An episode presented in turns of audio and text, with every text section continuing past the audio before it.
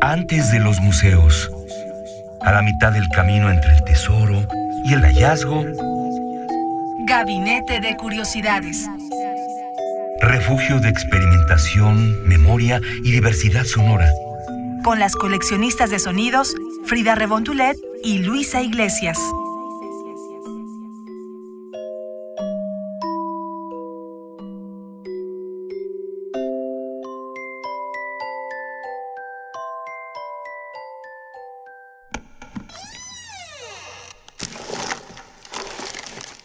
Archivo. Speechless infant in the home. No, out into this world, this world. Tiny little thing before its time in a godfor what? Girl, yes, tiny little girl. Into this, out into this, before her time. God-forsaken hole called, called. No matter, parents unknown, unheard of, he having vanished, thin air, no sooner buttoned up his breeches, she similarly, eight months later, almost to the tick, so no love, spared that, no love such as normally vented on the speechless infant in the home, no, nor indeed for that matter, any of any kind, no love of any kind, at any subsequent stage, so, typical affair, nothing of any note till coming up to 60 when, what, 70, God, coming up to 70 when, wandering in a field, looking aimlessly for cowslips to make a ball, a few steps then stop, Bienvenidos a Gabinete de Curiosidades. Si ustedes quieren saber qué es lo que escuchamos, es solamente una probadita de lo que estaremos hablando en este programa con Luisa Iglesias y Frida Saldívar, su servidora. Hola Luisa. Hola Frida, pues sí, esto que escuchamos es una boca que no se callará nunca. Este es el asunto de esta voz que podemos escuchar de fondo y que dentro de poco vamos a averiguar de qué se ríe, de qué se queja, de qué llora, de qué grita. Pero bueno, Samuel Beckett es el que hace este monólogo teatral llamado Not I, algo así como no yo, porque aquí lo traduce como yo no, pero es no, No yo. yo. es como una negación de sí mismo, pero también es un autodescubrimiento, así como es una crítica a, a la cultura que se estaba viviendo en ese momento en el, en el mundo. A mí me parece que cualquiera puede identificarse con este, con este fragmento que vamos a escuchar, pero, pero bueno, Samuel Beckett es un todo un personaje. Sí, bueno, para darles como una introducción a quién es Samuel Beckett, él nació en Dublín en 1906 y falleció en París, que es donde más tiempo estuvo viviendo, residiendo y creando obra. Esto fue en diciembre del 89, hace 27 años. Y bueno, fue dramaturgo, poeta, novelista, crítico. Y muchos lo recuerdan, casi todo el mundo lo recuerda por Esperando a Godot. Esperando a Godot es quizá la obra fundamental de Samuel Beckett y aquí se arriesga muchísimo, es una, una pieza muy distinta a lo que hace con Not I. Lo, lo que sucede en escena y vamos a invitar a todos los que nos están escuchando a que hagan un ejercicio de imaginación, cierren los ojos y en esa profunda oscuridad solo aparecerán un par de labios gigantescos que están a punto de hablar con ustedes. Bueno, esta boca que no se calla tiene algo muy importante que decir del contexto en el que se encontraba, esto es en 1972, tiene algo muy importante que decir de las mujeres y bueno, si bien la primera, la primera vez que se monta esta, esta pieza dramática que estaba hecha originalmente para teatro y para televisión, o la primera vez que la podemos ver es en el Teatro Lincoln Center de Nueva York el 22 de noviembre de 1972. Aquí la pieza de Beckett estaba dirigida por Alan Schneider y por Jessica Tandy. Pero el primer vestigio visual que tenemos de esta pieza es unos años más tarde, en 1977, cuando en el canal de la BBC, el BBC2 de Live Arts, se presenta esta nueva no le podemos llamar versión porque el, el, texto es el mismo y la boca que vemos es la misma, pero sí es una interpretación abismalmente distinta. Esta interpretación la realiza una actriz inigualable que es Billy Whitelaw. Y me parece que, ¿por qué no mejor lo escuchamos? Y, y, y después lo vamos discutiendo. Escuchémoslo. Like numbed, couldn't have made a sound, not any sound, no sound of any kind. No screaming for help, for example, should she feel so inclined. Scream! Ah! Scream again. Ah! Then listen again. No, spared that. All silent as the grave. No part. What? The buzzing, yes, all silent, but for the buzzing so called. No part of her moving that she could feel. Just the eyelids, presumably, on and off. Shut out the light. Reflex, they call it. No feeling of any kind. But the lids, even best of times. Who feels them? Opening, shutting, all that moisture. But the brain still, still sufficiently, oh, very much so, at this stage, in control, under control, to question even this. For on that April morning, so it reasoned, that April morning, she, fixing with her eye a distant bell, as she hastened towards it, fixing it with her eye, lest it elude her, had not all gone out, all that light, of itself, without any, any on her part. So on, so on it reasoned, vain questionings, and all dead still, sweet silent as the grave, when suddenly, gradually, she realised, what? The buzzing, yes, all dead still, but for the buzzing so called.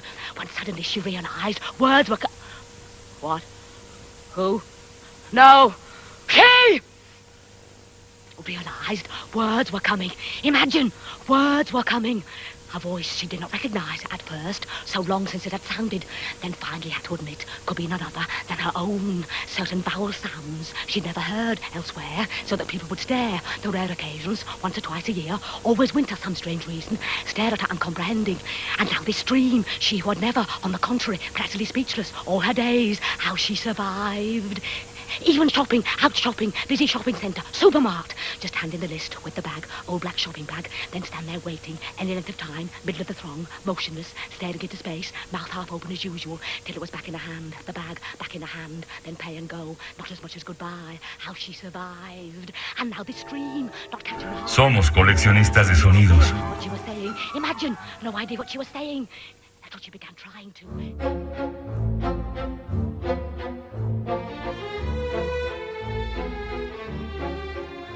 Esto que acabamos de escuchar precisamente es un fragmento de Not I en la voz de Billy Whitelaw. A mí lo que me interesaba mucho contigo, Frida, y con todos los que nos están escuchando aquí en Gabinete de Curiosidades, es, es la sonoridad, como es el ritmo, como es la musicalidad de la voz, como es el idioma y la misma lengua que escuchamos, que nos imaginamos. Eh, por un lado ahora lo escuchamos en inglés, creo que podríamos dar un salto vertiginoso, si estás de acuerdo, nos podemos ir al francés. Sí, y bueno, también retomando lo que mencionabas de esta actriz que fue la primera que lo interpretó en televisión, en la BBC, ella decía, solamente tengo mi boca para contar todo el peso que tiene esta historia, el peso de la palabra, de la voz, de la expresión. Ser actriz, por lo general estamos acostumbrados a verlos con todo el cuerpo, con los ojos, la mirada, es mucho también ese juego de miradas, pero aquí es la boca. Y uno lo puede ver, los invitamos a que chequen nuestro Facebook, Claro. que es Gabinete de Curiosidades UNAM, para que chequen este video, parte de la entrevista, y donde se ve esta expresión que es sorprendente cuando la estás viendo, ¿no? Sientes el miedo, eh, la ira, cuando se ríe, cuando grita, cuando tiene preocupación, solamente con los labios. La interpretación francesa surge en 2010, la hace Claire Avelin y la hace en el Teatro de la Cúpula de Saint Louis, esto es en París. Me parece que también es un ejercicio bellísimo porque, pues bueno, vamos viendo cómo se modifica la voz, cómo se modifican los gritos y cómo va cambiando el ritmo. Le noir Et sinon exactement privé de sentiments. Non, car elle entend toujours le bourdon, soi-disant, dans l'oreille, et un rayon va-et-vient, va-et-vient, tel un rayon de lune, à cache-cache dans les nuages, mais si engourdi, le corps, le corps si engourdi, à ne pas savoir comment il se tient.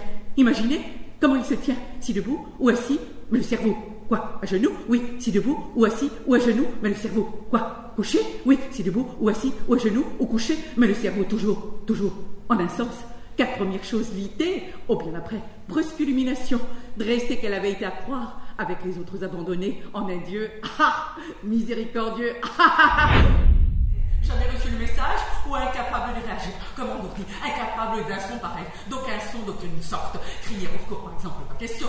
Des fois que c'est les ch chanteraient. Crier? Ah!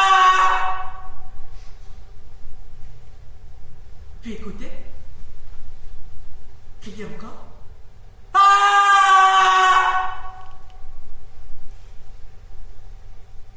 Puis écouter encore? Non, au moins ça. Silence de mort assuré, rien n'a eu le Quoi? Le bourdon? Oui, silence de mort, à part le bourdon. N'y comprenant rien, pas la moitié, pas le quart, aucune idée de ce qu'elle raconte, imaginez, aucune idée de ce qu'elle raconte, si bien que la voilà, essayant de se faire accroire qu'elle n'est point à elle, point sa voix elle. Et il serait sans doute arrivé, le fallait à tout prix, était presque, au bout de efforts, quand soudain elle sent, peu à peu, elle sent ses lèvres. El video de 1977 de la BBC es muy distinto al de 2010 de Francia, de Claire Avelin. Aquí ya vemos una boca coloreada, vemos un reflector que apunta distin- distinto a la boca, pero hay que decirlo, uno era editado para televisión, el otro es tomado de un momento teatral. Escuchemos esta versión de Brasil y también vayamos analizando cómo en diversas lenguas y en diversos momentos esta obra pues va agarrando diferente carácter, sin embargo el significado es el mismo, es como las artes en el sentido de que pueden cambiar de soporte, sin embargo siempre va a estar ahí el peso de quien lo interpreta, de quien lo hace. Menina, menininha, dentro. Solta dentro deste. Ah, buraco esquecido por não importa. Pais desconhecidos não soube falar ele desaparecido em pleno ar. Mal botou suas calças. Ela similarmente. Oito meses depois, quase no ponto então sem amor. Poupada disso. Sem amor, tal como normalmente acontece. Criança sem fala. Na casa. Não, nem de fato para constar nenhum de tipo algum. Nenhum amor de tipo algum. Em nenhum estágio subsequente. Um caso tão típico, nada que mereça nota até chegar aos 60 quando. O quê? 70? Bom Deus, chegando aos 70, vagando em um campo, procurando a esmo por flores, para fazer um buquê. Alguns passos e para, olhar pedido no espaço. Então continua, um pouco mais. Para e novamente olha nada. E assim vai, a deriva, quando de repente, gradualmente, tudo se foi. Toda aquela luz de uma manhã no início de abril, e ela se viu no. O quê? Quem? Não! Ela!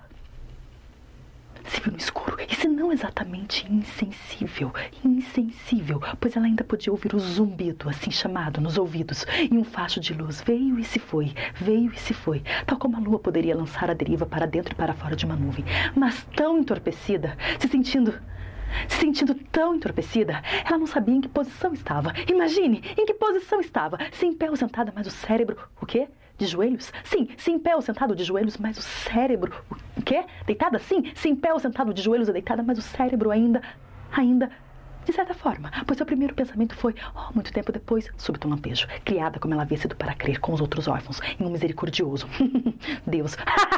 primeiro pensamento foi, oh, muito tempo depois, súbito lampejo. Ela estava sendo punida por seus pecados, alguns dos quais então, futuras provas, se provas fossem necessárias, passaram por sua mente, um após o outro, então descartados como tolices. Oh, muito tempo depois, pensamento descartado, enquanto ela subitamente percebeu, gradualmente percebeu, que ela não estava sofrendo. Imagine, não estava sofrendo. De fato, não A mí me interesaría que cerráramos escuchándolo en español.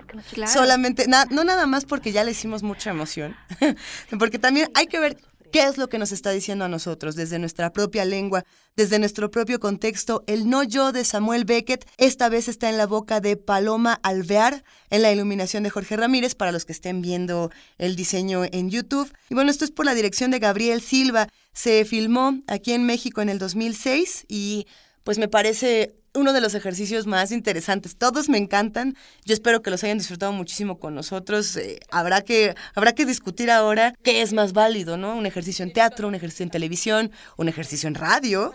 Claro, y ver cómo uno puede ir jugando con ello, ¿no? Ahora todos somos multimedia y tanto se le puede dar el peso a la imagen como a lo sonoro. Pero en este caso, en este mismo momento, estamos haciendo este experimento. Nos pueden escuchar por radio y nos pueden estar acompañando también en sus dispositivos móviles con el YouTube, viendo el video. Ahí queda esta reflexión. Vamos todos a Gabinete de Curiosidades en Facebook, es Gabinete de Curiosidades UNAM, y vamos a compartir esta experiencia desde la radio, desde la imagen, desde el Gabinete de Curiosidades que podemos formar cada uno de nosotros. Esto fue Not I de Samuel Beckett. En el espacio, continuar un poco más parar y fijar de nuevo la mirada y así sucesivamente a la deriva. Cuando de pronto, poco a poco, todo desapareció. Toda esa temprana luz de mañana de abril y ella se encontró a sí misma en el... ¿Qué? ¿Quién? No, ella. Se encontró a sí misma en la oscuridad. Y si no eso, sensiblemente, insensiblemente, puesto que todavía podía oír el buen mucho, llamémosle así, en los oídos, de vino y se fue, vino y se fue como un rayo de luna a la deriva, dentro y fuera de las nubes, pero tan inerte, sintiéndose tan inerte. Ella no sabía en qué posición se encontraba, ¿imaginan? ¿En qué posición se encontraba? ¿De pie o sentada? Pero el cerebro qué? Ah, arrodillada, sí. ¿De pie, sentada o arrodillada? Pero el cerebro qué? ¿Tumbada? Sí. ¿De pie, sentada, arrodillada o tumbada? Pero el cerebro inmóvil, inmóvil de algún modo, puesto que su primer pensamiento fue, oh, mucho después, brusco destello, surgido de tal modo que tuvo que creer con los otros abandonados en un misericordioso. Dios, el primer pensamiento fue, oh, mucho después, brusco destello. Ella era castigada por sus pecados, pues algunos de ellos, como para darle la razón, pasaron como un relámpago a través de su pensamiento, uno tras otro. Entonces desechados como una tontería. Oh, mucho después, este pensamiento desechado, como si de repente se diese. Radio UNAM presentó Gabinete de Curiosidades. Refugio de experimentación, memoria y diversidad sonora. Dispara tu curiosidad en la próxima emisión.